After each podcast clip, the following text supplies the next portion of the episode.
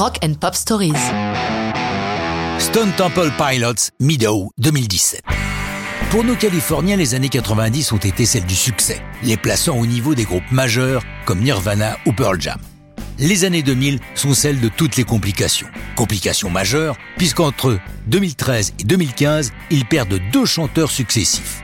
D'abord, le vocaliste historique du groupe, Scott Wayland, qui se brouille avec les autres, les frères Dean et Robert DiLeo et Eric Kretz. Ça va jusqu'au tribunal, chaque partie se targuant de vouloir évoluer sous le nom de Stone Temple Pilots. Wayland perd et démarre une carrière en solo. Par amitié, Chester Bennington, le chanteur de Linkin Park, leur prête ses cordes vocales pour quelques concerts, dont le premier a lieu à Los Angeles sous l'égide de KROQ, la radio rock de référence de la ville.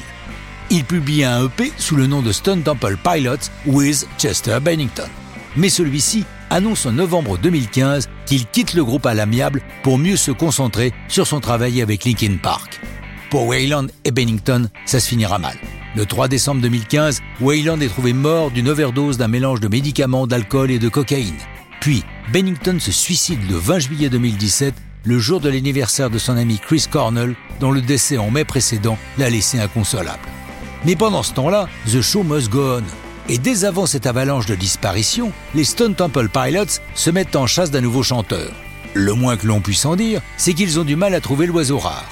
La perle recherchée sera Jeff Gutt, qui, aussi étrange que cela puisse paraître, est un finaliste de l'émission télé X Factor. Pour le tester, le groupe a une chanson inachevée qui lui donne en pâture lorsqu'il auditionne pour eux en septembre 2016. Dan DiLeo nous raconte on avait cette chanson. Nous sommes tous retrouvés avec Gut dans la maison de Robert. On a branché le matos et on lui a dit Montre-nous. Rapidement, Jeff a trouvé la mélodie à chanter pour Meadow. Il en a fini le texte et de même pour cinq autres chansons. C'était vraiment impressionnant. Gut nous livre sa version. C'était vraiment brut de décoffrage. J'ai laissé la musique m'envahir. Je cherchais les bonnes vibes. J'ai commencé à marmonner une mélodie et puis quand je me suis senti plus sûr, j'ai laissé aller mon inspiration.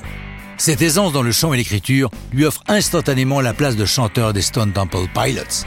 L'annonce officielle en est faite le 14 novembre 2017 et le lendemain, Meadow est mise en ligne avant un album éponyme qui paraît le 16 mars 2018.